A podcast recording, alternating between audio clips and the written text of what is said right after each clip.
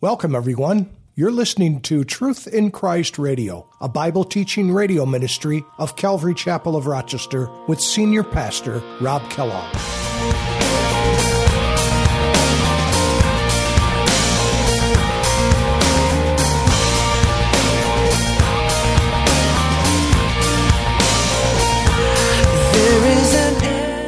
You can't understand it. That's what the devil will want you to say.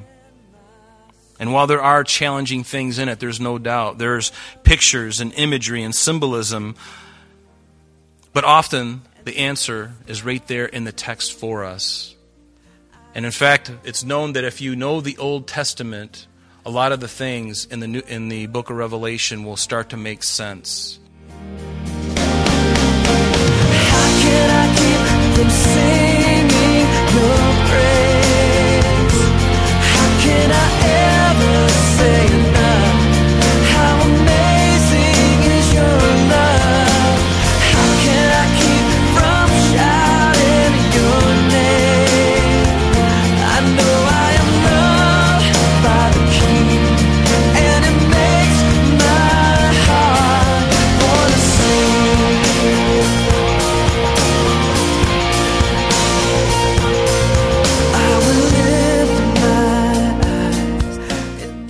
Hi, everyone, and welcome to our Bible study on Truth in Christ Radio with Pastor Rob Kellogg.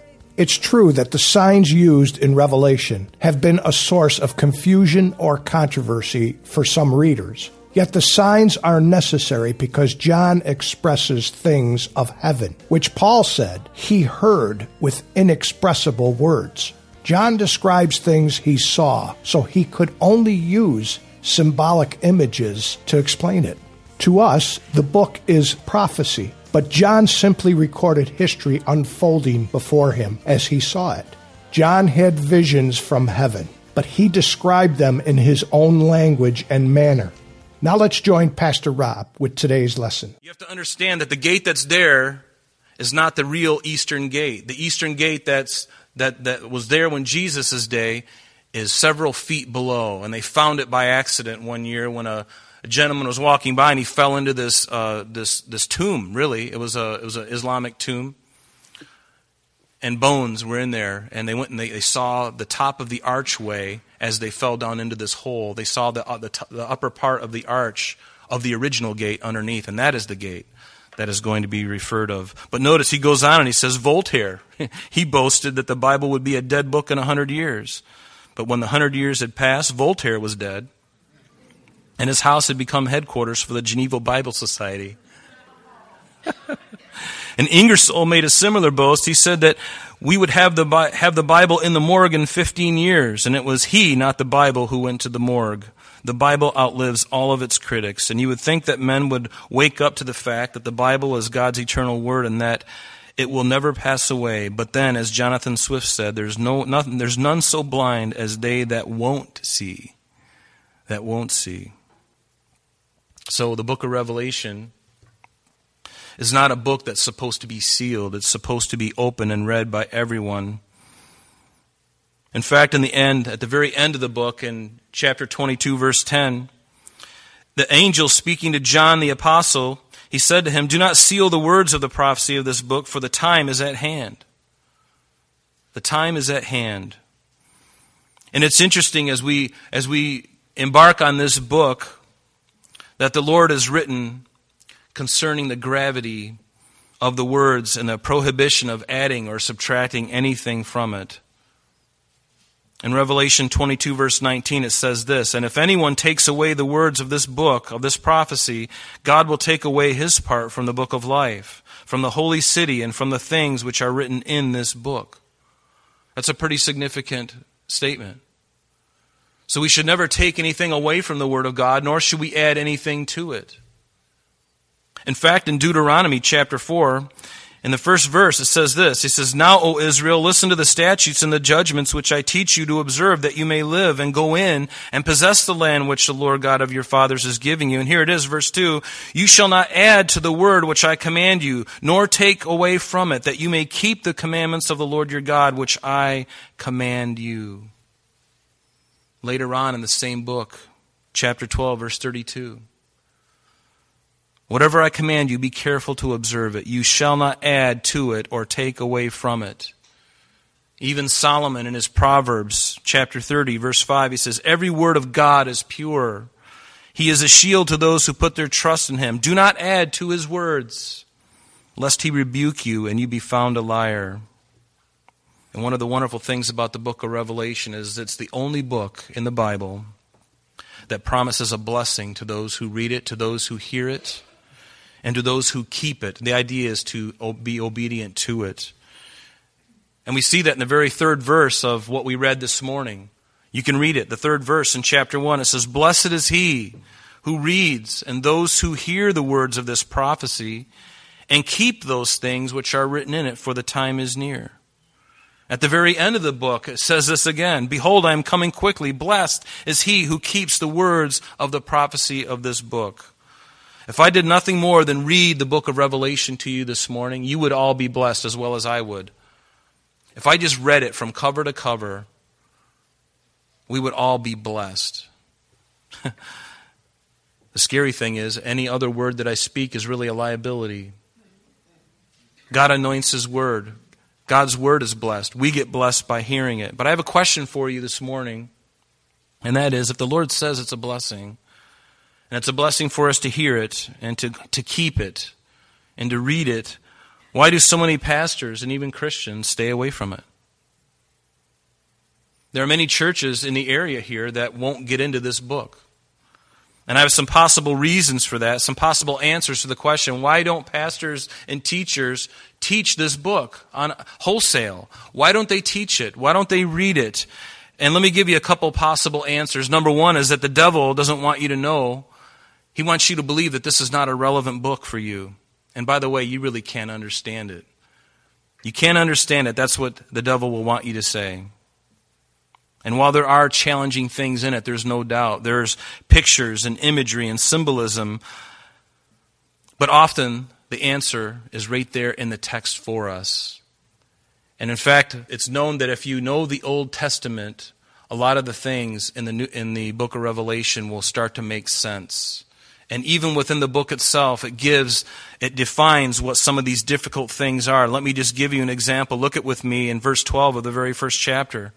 He, and, and this is just an example. He says, John speaking, he said, Then I turned to see the voice that spake with me, and having turned, I saw seven golden lampstands. Underline that. And in the midst of the seven lampstands, one like the Son of Man, clothed with a garment down to the feet, and girded about the chest with a golden band. And I love this description. His head and his hair were white like wool, as white as snow, and his eyes like a flame of fire. His feet were like fine brass, as if refined in a furnace, and his voice as the sound of many waters. Notice verse 16. He had in his right hand seven stars. Underline that. You know, most people, when they see, okay, seven golden lampstands, seven stars, and you know, it's, it's interesting. I've read this passage many times over my life, and, and sometimes things just pop out at you. Have you ever had that happen to you? Because you're already thinking in your mind, man, this is really heavy stuff. I can't understand it. And so you pass right by the definition of what these things are. Has it ever happened to you? Am I the only one? Maybe I am. But he says, he had in his right hand seven stars, and out of his mouth went a sharp two edged sword, and his countenance was like the sun in its strength. And when I saw him, I fell at his feet as dead. But he laid his right hand on me, saying to me, Do not be afraid, I am the first and the last. It's another title of Jesus. I am he who lives and was dead, and behold, I am alive forevermore. Another name of Jesus, the one who lives, who was dead, and behold, alive forevermore. Amen. And he says, I have the keys of Hades and of death. Write the things which you have seen. And here's our outline, which we'll look at later. And the things which are, and the things which will shortly take place after this. But notice, here it is. He gives us, a, he defines what these lampstands and these stars are. Have you ever seen this or have you glossed by it like I have for a number of years and all of a sudden it just pops off the page? He says, The mystery of the seven stars which you saw in my hand are the, are, and the seven golden lampstands. He says, The seven stars are the angels or the pastors of these different churches, these messengers, these pastors. And the lampstands which you saw are the seven churches. So it defines for us right here within the text. We don't have to go looking elsewhere. It defines it for us. And it does that often. It'll define things. And some of the things that we don't quite understand, we, we learn from the Old Testament.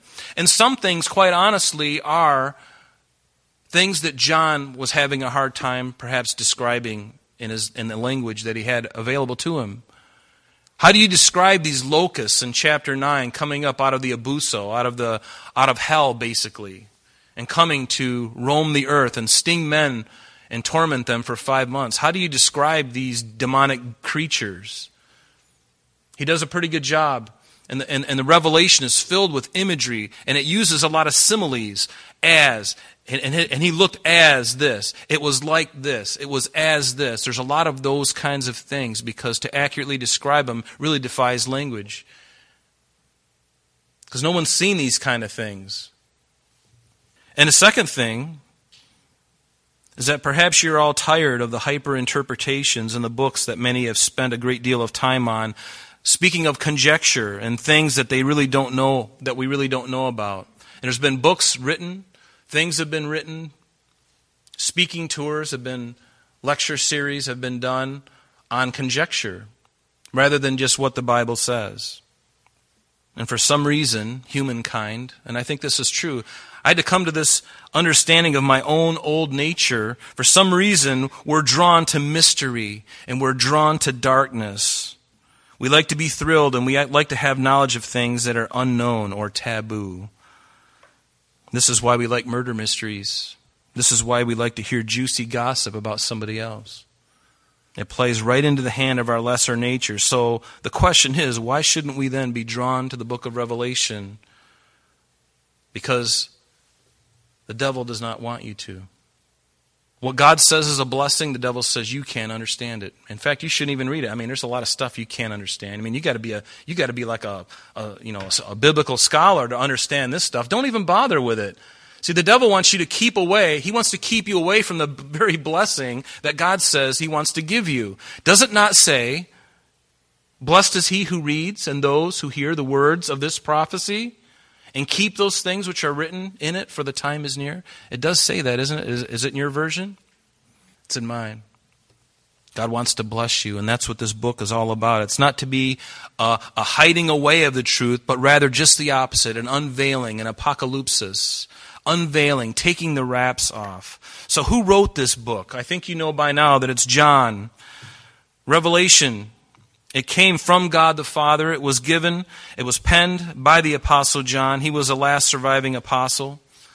And even the early church fathers, for those of you who are interested in such things, men like Justin Martyr and Irenaeus and Clement of Alexandria and Tertullian, they all have come to the conclusion and knew without a doubt that this author of this book was none other than John the Apostle.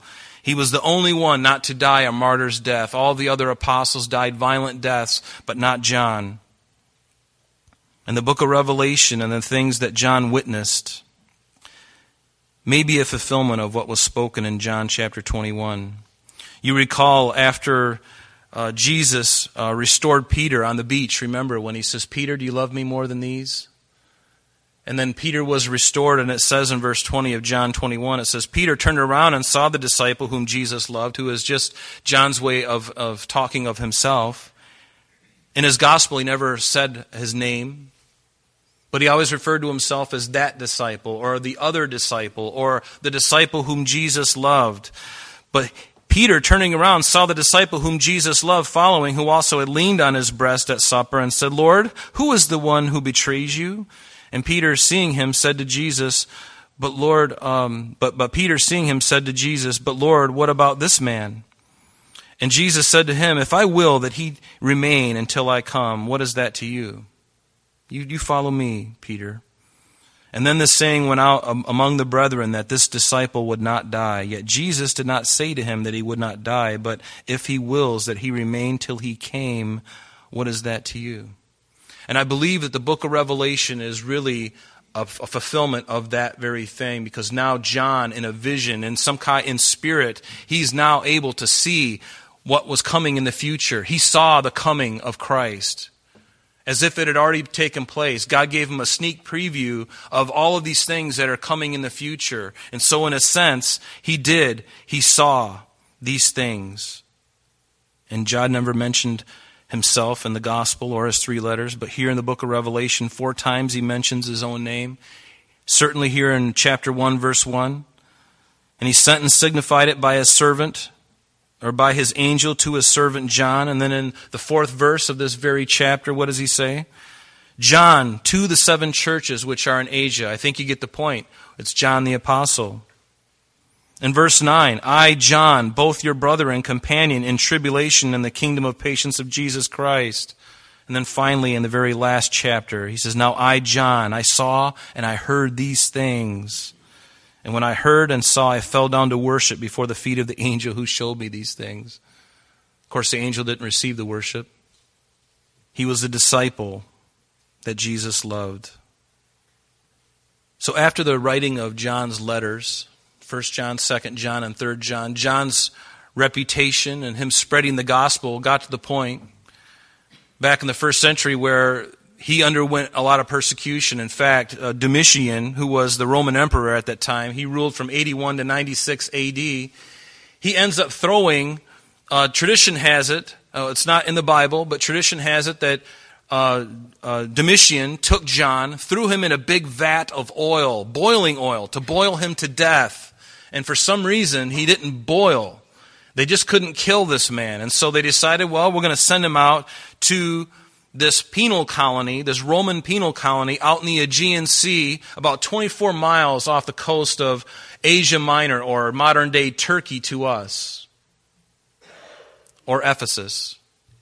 About 24 mile, miles off the shore is this island called Patmos. He sends him out there to mine and to die. That was Domitian's desire. And it was there on that island. As an old man, a very aged man, now frail and being persecuted. I mean, you know, you know, there's nothing worse than seeing a really elderly person being put to hard labor or enduring hardship like this. You know, uh, an elderly person should be kicking back in their in their uh, in their uh, glider. You know, putting their feet up, having their sons and daughters bring them tea. But not so with John. Here he was as an old man. And Eusebius, the historian, said that it was Emperor Nerva who was the emperor uh, afterwards. It said that he was the one who released John, and John returned to Ephesus, where ultimately he died there of natural causes. And also, remember when Jesus was on the cross and he, he gave his own mother Mary into the care of John the Apostle?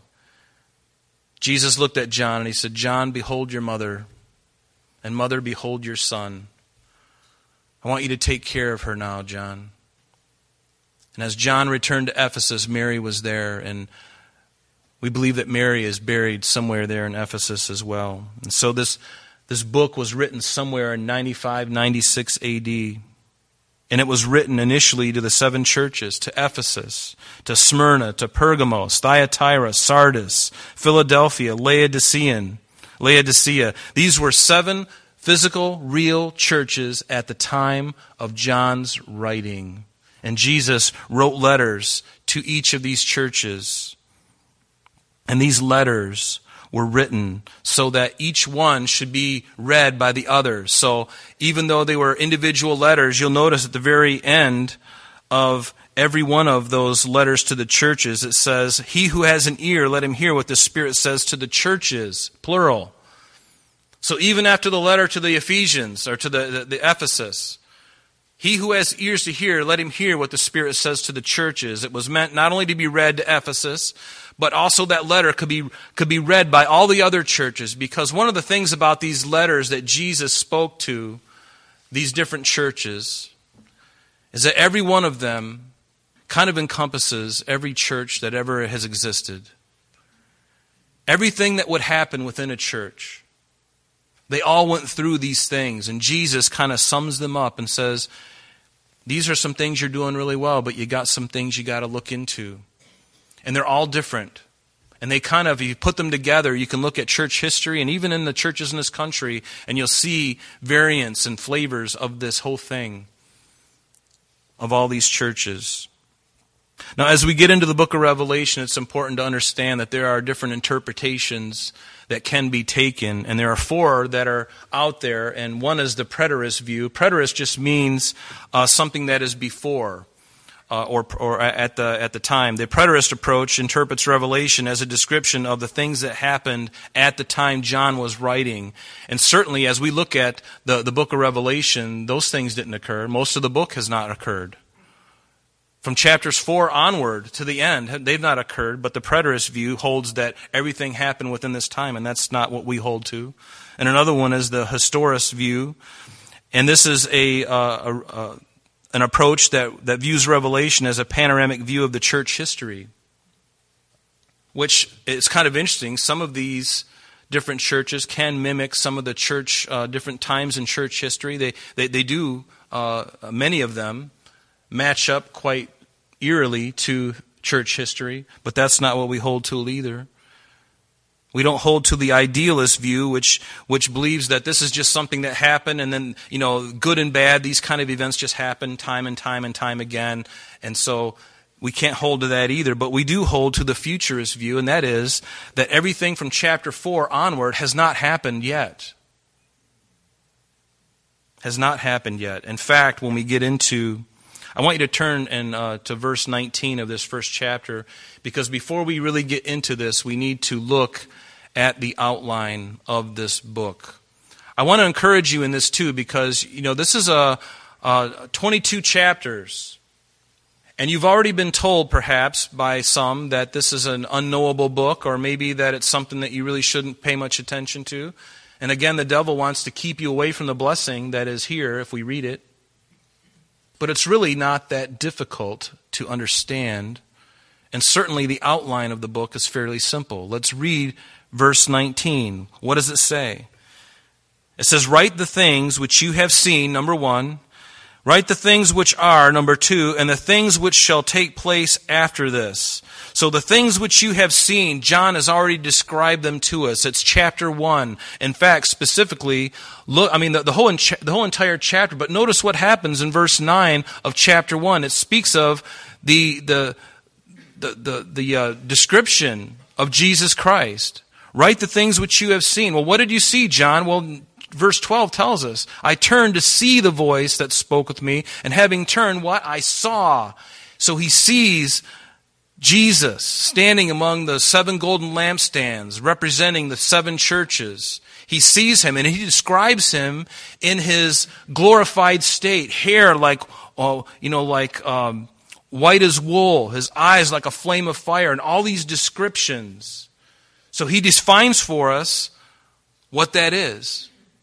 So there is the very first thing. Write the things which you have seen. We know that's chapter one. And then he goes on and he says, and the things which are, these things which are, are the churches that he was going to be speaking to living at that specific time in history. Ephesus and Smyrna and Thyatira, Laodicea, writing to those churches, and that is encompassed for us in chapters 2 and chapter 3. If you look at chapter 2 and chapter 3, these are the letters to the seven churches. They're all contained within there. But notice what happens, and these churches really represent us. In some way or or form, they they, they represent the church of all ages. You can look at these and you can find a little bit of yourself. You can look at these letters and maybe find uh, the temperature of the church back maybe when your grandparents were going to church. You can look at these letters and find something that'll sting you one way or another because they're written for that purpose, because they do affect us. They do, and they are written for us. I'm sorry, that's all the time we have for today, but please join us next time as Pastor Rob continues our study in the book of Revelation. Calvary Chapel of Rochester is located at 2503 Browncroft Boulevard, Rochester, New York 14625. You can reach us at our church office between 9 a.m. and 4 p.m. Monday through Friday at area code 585 586 3140. If you would like to have an audio CD of today's message mailed to you in its unedited form, simply mention today's date when contacting our church office. You can also contact us via the web by logging on to www.calvaryrochester.com. There you will be able to access a number of useful things, such as information concerning our beliefs, our ministries, contact information, our location, service times, and much more. You can also download or listen to the radio and sanctuary messages free of charge from the teachings link at the top of the page. To listen to Calvary Chapel of Rochester sanctuary messages or Truth in Christ radio on your mobile device, just subscribe to both through Google Play and Apple Podcast. You may also join us on Sundays and Thursdays through live streaming of our services and Bible studies. Just click on the online services link. We're so glad that you could join us today. And if there is any way that we can bless you in your walk with Jesus Christ, please don't hesitate to call our church office. Remember, Jesus said, I am the way, the truth, and the life. And for this cause I have come into the world, that I should bear witness unto the truth. Everyone who is of the truth hears my voice. May God bless you in abundance today as you walk with Him. And until next time, this has been Truth in Christ.